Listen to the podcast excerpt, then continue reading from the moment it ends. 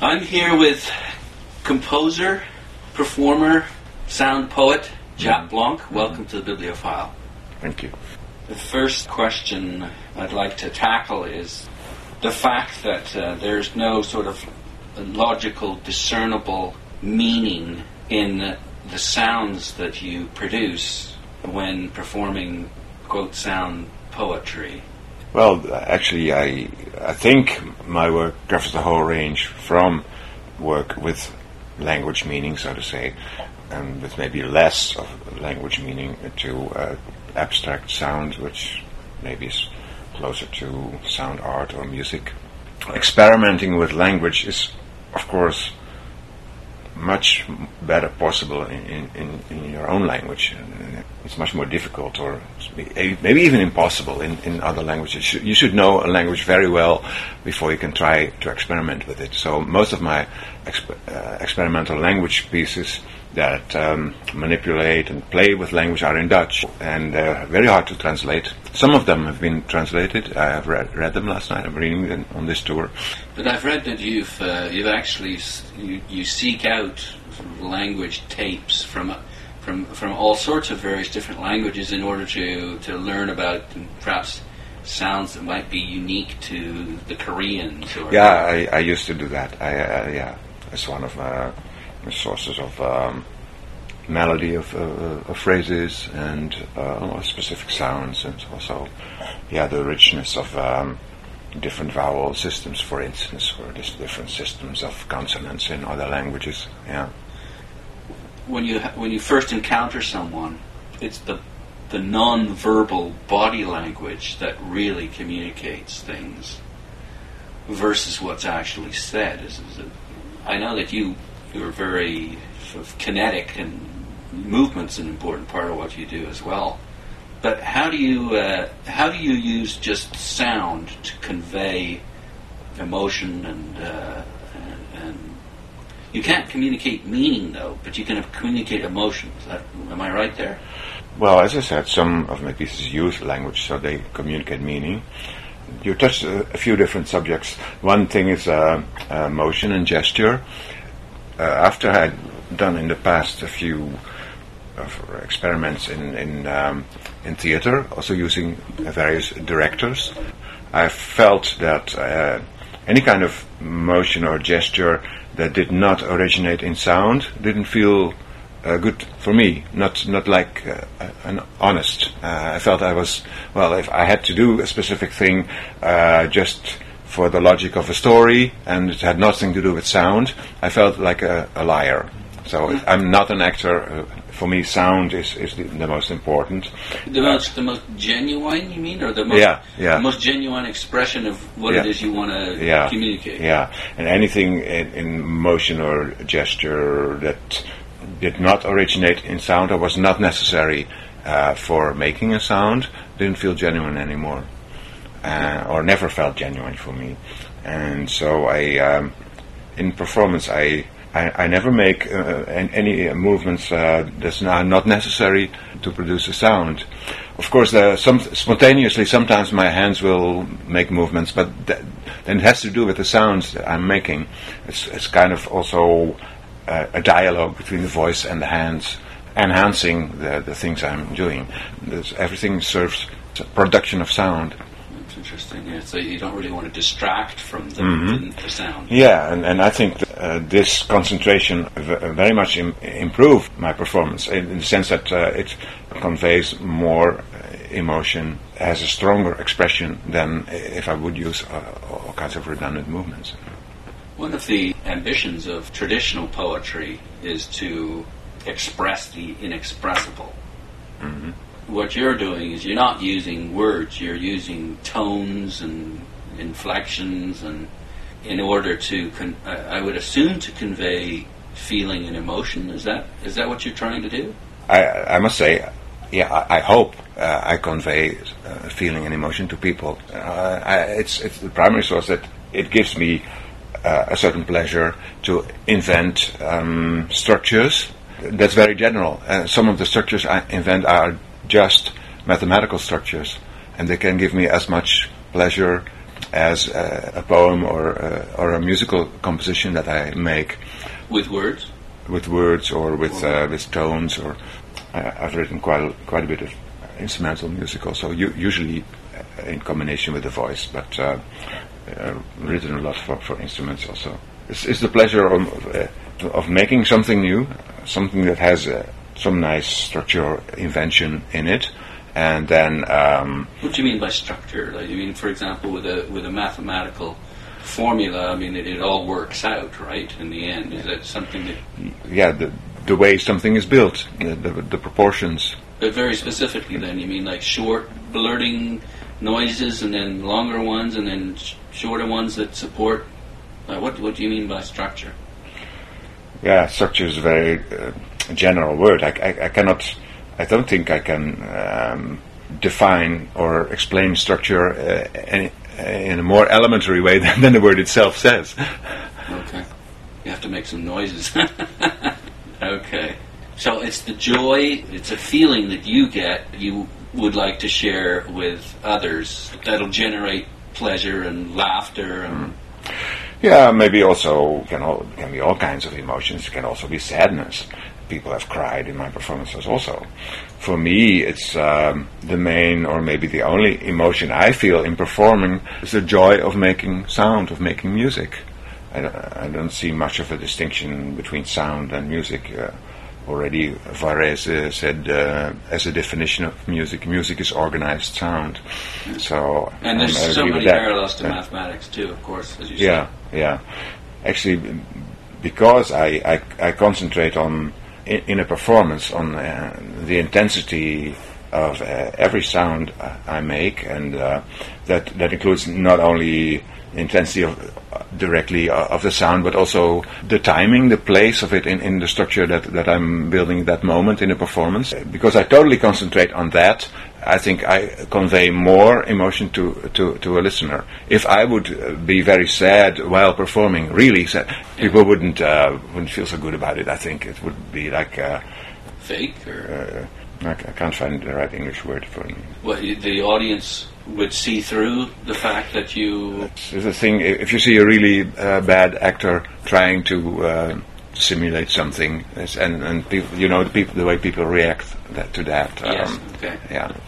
So Dadaism coming out of the First World War the the whole absurdity of of our existence do you get into any kind of philosophy that motivates why you're doing what you're doing any kind of statement or is it satirical or making fun of traditional poems Yeah, but it's that certainly true. But um, it's always after the fact. After I uh, make a piece, I can say about oh, I, oh, that's making fun in a nice way of politics or of some something else. I've never uh, sat down and think, well, now I'm going to make a piece that makes fun of this or that, or this or that, or makes. No, it's it's just something uh, jumps to my mind. And Some pieces that were written very quickly, very spontaneously. Uh, for instance, one piece that well that refers to the to early bebop, especially to the the vitality and um, the newness of it, as opposed to uh, neo bebop, what many jazz musicians are playing now. Usually, my my main method to uh, evaluate my own pieces is just to record them for myself, just listen back to myself. Is there is there sort of a short poem that you could recite from memory that, that you think is good, and then because what, what you've said is you listen back to something that you've done, but I don't know what goes on in your mind to say, well, this is not good enough. Why would it not be good enough? Because of what?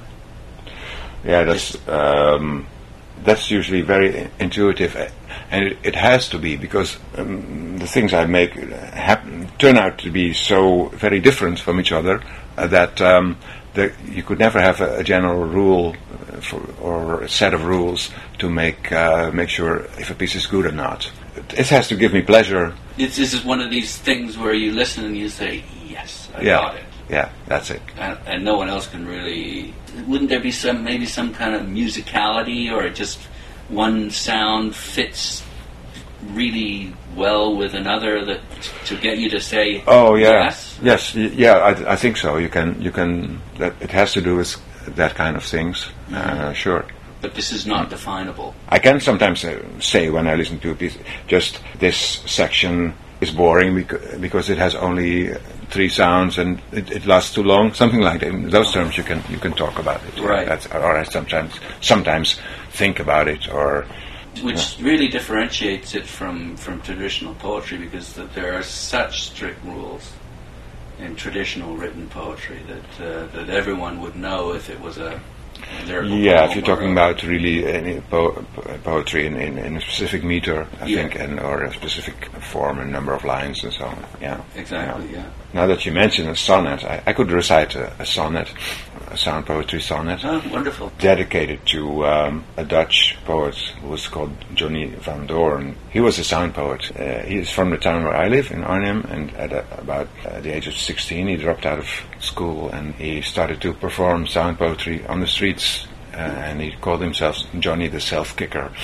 Well, he happened to be born in 1944. We just mentioned you, you mentioned um, the, the, this battle of the well, Bridge too far. Yeah. his family lived in Arnhem, but uh, in, in September of 1944, there was an ev- evacuation during this battle. So, and he, he went, they went to a small village north of Arnhem called uh, Beekbergen, and there he was born. And so um, I made this sonnet made completely out of um, anagrams of, of, of the word uh, the, Beekbergen. Oh, yeah. And now, for, for Dutch speakers, there's some meaning to this, but for you, there, there won't be any. But uh, anyway, it's uh, it's a kind of a portrait of, of this um, Johnny uh, van Doorn. Uh, can I recite please, it? please do. Beekbergen, sonnet for Johnny.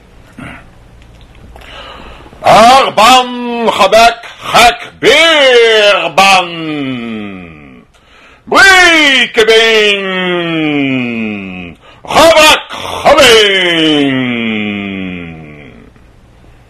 Ah, ban, habek, hak, beer, ban! Wee, kebeen! Havak, habeen! Bewerken, geen bergen, nabak! Gebebekeren, brrr, in je beek. De werken bergen in je bek. Gebekeren brrr in je beek. Kreeg beben. Gebreek ben. Ming. Breek. Kreeg beben. Gebreek ben. Ming. Breek. Well, to, ex- you, to, to explain a bit about this, this um, in the first quatrain, you have uh, I sort of um, imitate Johnny and his way of reciting uh, Dutch texts, and then the second you have uh, two persons who criticize him, who go up, move off with your stuff, and uh, and in the Get off the street. yeah, yeah, and the, then the, s- the last, uh, he feels the criticism and draws back and so on. But, but in the last three lines, uh, which are identical uh, again to, to the penultimate, penultimate three lines, Yeah. he uh, he comes back and uh, what? Oh, uh, uh, listen to me. So, Is it the sonnet typically winds up with a with a solution to whatever the yeah, problem might have been in the in the previous uh, yeah, yeah lines? It's interesting because I can certainly get the back and forth from you uh-huh. uh, and the different characters. I loved the way your voice sort of mm, tailed off like that. It sounded. It was very comforting to listen to that. Uh-huh. This was typical of, of, of, of his style, especially in his later years. Uh, or actually, not not only in the later years. Yes, I'm exaggerating it a bit. I like it very much too. So this is a tribute to someone who is well known. Well, uh, well regarded in the sense that literary critics are still divided. Or he wrote in, in his later life very nice short stories also, and um, texts um, somewhere semi autobiographical. And he got um, well known because he was in Absurdist TV series. One one other Dutch writer and a TV producer as a trio. They, they were actually this was actually in in the national park you mentioned, Hoge Veluwe. Oh, okay. And uh, the, so this, this, they were in uh, on some sand dunes, and they had uh, absurd conversations there. You know what's, what's so yeah. interesting Yeah. is you look like Beckett. Yeah, many people have told me. Yeah, Yeah. I still still need more wrinkles. Eh? Yes, yes. But it, you know, when you say you know three of them in a sand dune, I mean it's it's it's, uh, it's it sounds so much like something Beckett may have written. But um, Talking about, about Johnny Van Doorn, like in the '60s, um, he's created some some scandals. Uh, or when he was he was invited for a poetry reading night in, in a big theater, and uh, people started screaming at him and booing and so because uh, just because they thought it was so, it didn't make any it was yeah, nonsense. Yeah, yeah, Yeah. Yeah. Okay. yeah. Now, when you delivered that poem, I mean, it doesn't make any sense to me. Does, it make some sense to, to the Dutch people or not? Yes, but only if they hear it. And when they read it, they usually don't get it. But they, what they hear uh, is is what we've discussed. This is sort of like a back and forth between Uh, two people who are criticizing this sort of bum on the street. Yeah, and then, then it helps that most of them know who he was, and what I'll explain before reciting the piece. Um, I'll just briefly talk about him. Again, one of the key differences, obviously, is well, first of all, pretty well all poetry is best consumed by listening to it. But with your work, you can't consume it any other way. There's yeah, I'm, I'm not sure um, if I agree with that. I think there's a lot of poetry that's better read on paper. Also, because uh, a lot of poetry phrases have more than one meaning, and and in, in many cases it makes a difference on how you would read them. When you read them aloud, you can only illustrate one sense. Well, and, and good things have been done about that. With that also, I uh, You could there's, there's a lots of poetry that that uh, would benefit by uh, repeated reading. I've seen some films made uh, with where po- uh, some poets, some poems were read maybe six or ten times, and they came back on the soundtrack and uh, started to get richer and richer, especially when it's uh, well. But just by emphasizing different words or different. yeah, uh, or even uh, in some cases, the same recording of the poem was used over and over again, but it started to to bloom How do you mean by that? picture I was thinking of right now was um, uh, about a, a Dutch poet, Gerrit Kouwenaar, who's probably not so well known, but he's considered one of the best poets uh, right now in, in Holland, still alive. He's uh, about 80 now. His poetry is considered difficult, hermetic sometimes. You know, there was a great film, uh, everyday uh, shots of people staying in holiday. Um, bungalow uh, somewhere in the woods in France, and uh, you you see them walking, taking breakfast, and but you don't you don't hear or the sounds of, of that are just very very soft. But over all these ordinary activities, the poet recites a few of his poems. I think the film is probably an hour or seventy minutes or so, and there was only I think six or seven uh, different poems. Uh, in it, so they come back and alternate and uh, So six yeah. or seven different poems constantly yeah, read, yeah, with long pauses. and the the emphasis was exactly the same. It wasn't that they were playing around with that. Uh, in this case, not. I think. No. No, yeah. You found that by listening to it repeatedly, that it became The impact was very strong, much stronger. Uh, yeah, interesting. yeah. I'm talking to uh, Jaap Blonk, who's a composer and a sound poet, performer. We talked about the fact that your, what you're conveying isn't necessarily meaning as much as feeling and emotion. That's been the criticism of, of traditional poetry as well, that it's so obtuse and difficult to understand. And uh, I just wonder what your thoughts are on, on the fact that you're not using recognizable words Mm, traditional poets are, yeah. and yet the challenge for the audience is to try and determine some sort of meaning is is quite similar. Mm. I w- first want to refer to, to, to what you said about traditional poetry being found difficult. Um, I think it has to do with uh, life itself. I think many people want to make life uh, easier and more well defined. You want answers? Uh, yeah, they want answers. They want uh, simple answers. Good poetry is not looking for simple answers. It's, it's looking for the richness of of, um, of the whole uh, life, and Complexity, uh, it can say one thing and, and at the same time the opposite, which is actually, if you in life, almost very often the case. So I think that's uh, maybe the reason many people don't want anything to do with uh, with good poetry, or because it's. Uh, it's not giving simple answers. It's not straightforward. uh-huh. Uh, You think that's why some of these pioneer sound poets were yelled off the stage, is because people were annoyed that they Yeah. weren't getting the answers that they felt they needed Oh, or wanted? oh yeah, definitely. I uh, still now um, people sometimes get annoyed at, at my performances, and they want to know what I mean by all this. Yeah. Whereas, uh, for instance, if and I perform for for kids, at least until a, s- a certain age, like ten or so, they don't ask, uh, "What do you mean?" They uh, have all kinds of Im- imaginations, and they. Uh, join in? the- yeah, they join in, and, and I did this little book which came out of several years of performing in, at elementary schools, and I had this sound poem which I recited about three minutes, and more or less the same. After this, the, the kids were asked to write down what they thought it was about, uh, without talking to each other. It was just right after the, the recitation I did. And the most wonderful stories came out of that. We made a little book out of uh, Yeah. a selection of, of those stories. And the strangest things, totally different. What you're really doing is just igniting their imaginations. uh-huh. Yeah. You're not telling them what to think. And that's one. That's one of the, the nicest things about uh, sound poetry. I think You- you're, you're, you're, it can be liberating. It can ignite, uh, yeah, the, the imagination, and it's not using words to to define uh, what you should be thinking about. Or One of the things that you've said is that good sound poetry is direct communication without the obstacle of words. Mhm.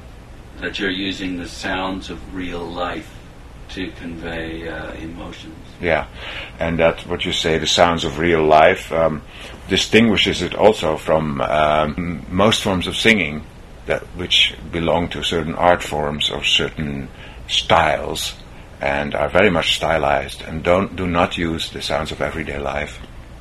What do you mean by the sounds of everyday life? Like ums and ahs and burps and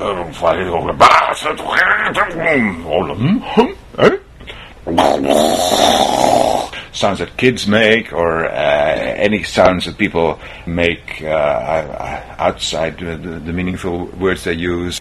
Sounds of exasperation. Or Uh, yeah, or sounds like uh, extreme uh, uh, of, of surprise, or um, yeah, they all belong to, to the v- vocal repertoire of, of, of human beings, and uh, but they are shut out from, from, from any form usually of, of, of singing. And It sounds like what you're doing is you're taking uh, a, a ground that exists between singing and talking.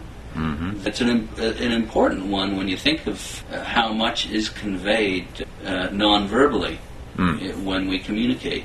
yeah, Uh, by that I mean non-logically, verbally. There is a huge amount of communication that takes place when we use our voices, but when we, we're not saying things in Mhm. any particular language. Sure. And besides that, there's also, of course, um, uh, when you are using words, um, the way you say them can convey sometimes more than the words themselves. I, I use this a, lot in performances and programs I did uh, with uh, presenting texts by by other poets. I'm not doing that so much anymore, but I, and I did it mainly in, in Holland, work of some well-known uh, Dutch poets. Sometimes um, using the texts as as a basis for vocal improvisation, not even changing the text, but um, for instance, one word could be a whole minute long. You could say it in different ways. Many Many, different many, ways. many different ways and different pitches and different timbres and different uh, um, volume. And anyway, uh, it was almost as if the text was uh, like in jazz, you have chord changes to, to improvise on, and the, the text would be my chord changes, and I would fly over it, not not changing the text. And I suppose you get a different, many, many different reactions to all the different ways you've you. Uh, Oh yeah, yeah, yeah. When when I did the work of one uh, famous Dutch poet, Lucebert, people were coming up to me after performances. "Uh, Does he know you are doing this? Oh, yeah. and I, I was happy to be able to say yes, he does, and he loves it. Yeah, you're not making fun of it, though. You're, No, no, But I- you're you're just pro- you're just showing the world Yeah. how many different ways Yeah. it can be interpreted. Yeah. Not even using language or your your logical brain. Mhm. but more the other side of your brain, I would think.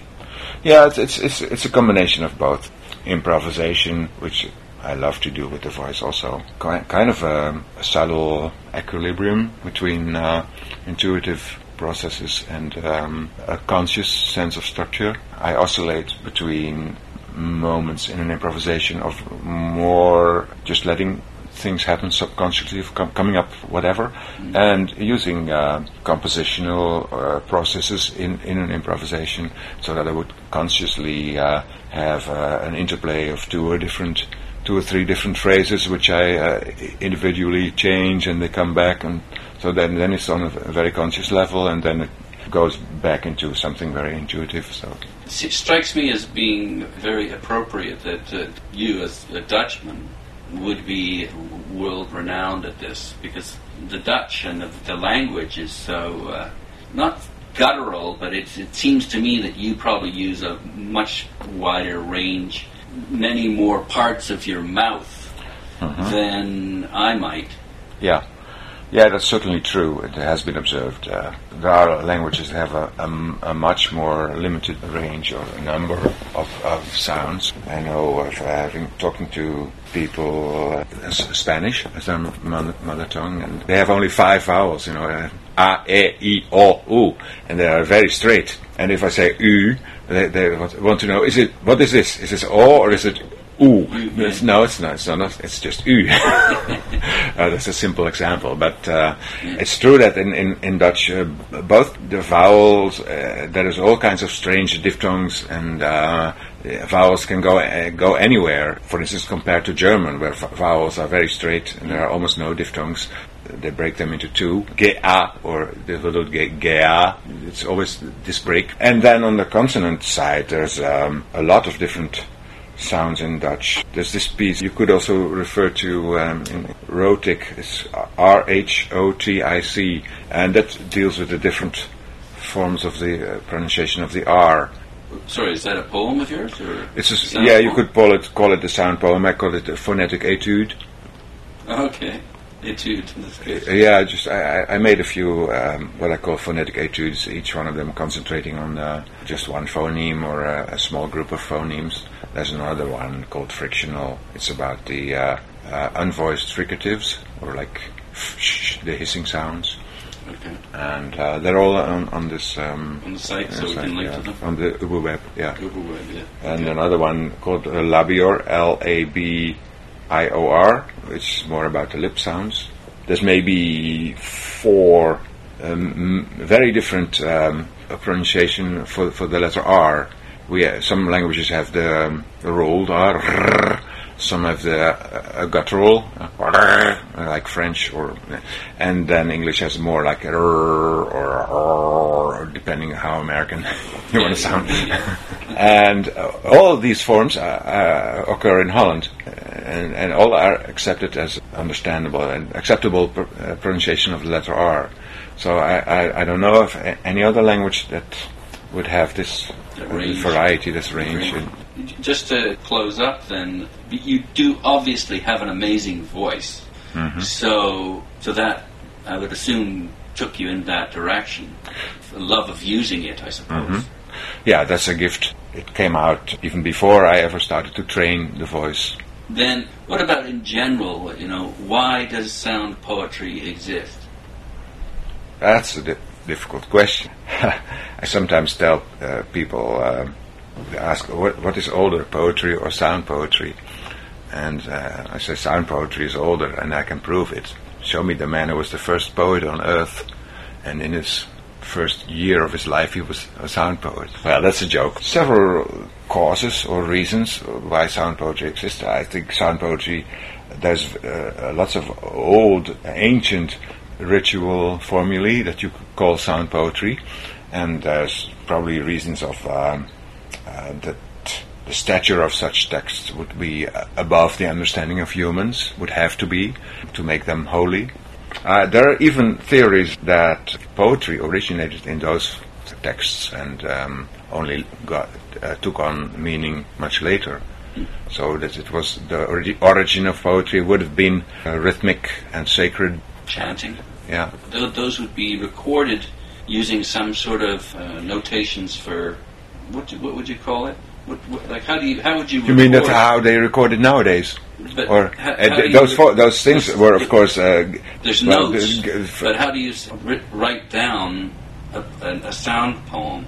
I- I'd like to go back to the, the, the previous question. Well, what would be the reasons of making sound poetry? Sure, It's just okay. one reason creating uh, a Okay. ritual text, but. Um, uh, for instance, the reason Hugo Ball gave um, in 1916 when he started writing sound po- uh, poems um, in, the, in the Cabaret Voltaire was uh, he said our modern European languages, talking about French, uh, English, and German, are polluted now and dirty because of the, the amount of war propaganda that has been made in them. The time leading up to the First World War was um, the war was something that would be glorious for uh, for for the, for the English also, and the, the Germans talked about the frische, fröhliche Krieg, the fresh and, gay, and, and joyful uh, war.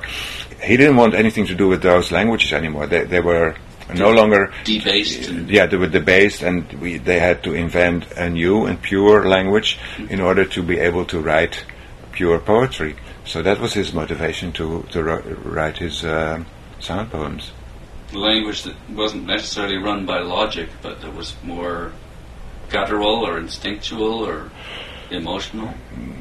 Well, uh, I don't know. I, he didn't specify anything like that. He, he just uh, said we have to invi- invent new languages, and uh, not talking, not only talking about his his own invented language, but um, also th- what others were doing.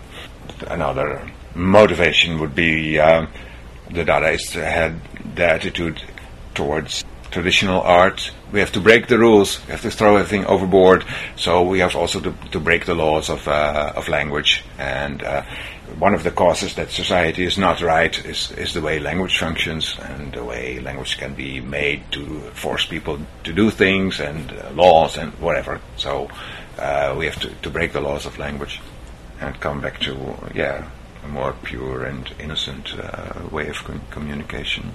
The way we communicated before language, like cavemen, Yeah, maybe. animals. Uh-huh.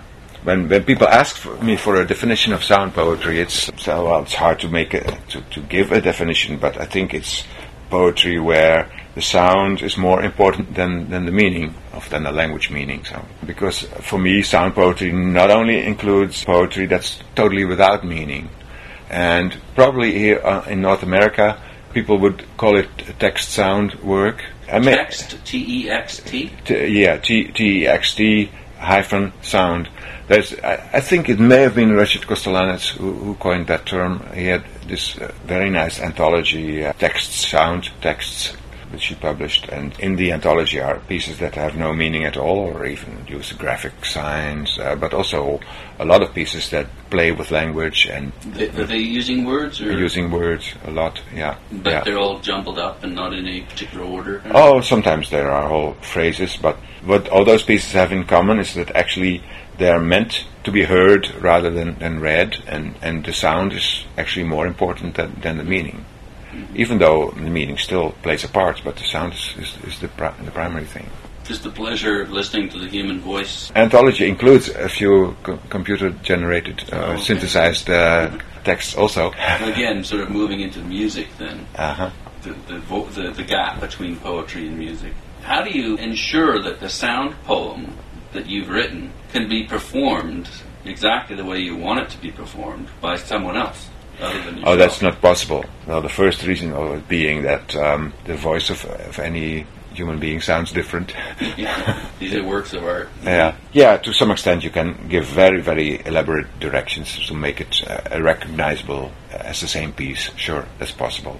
I use um, a, a notation system that um, uses the International Phonetic Alphabet as its basis, and then a lot of additional symbols that I invented for sounds that are not in the International Phonetic Alphabet.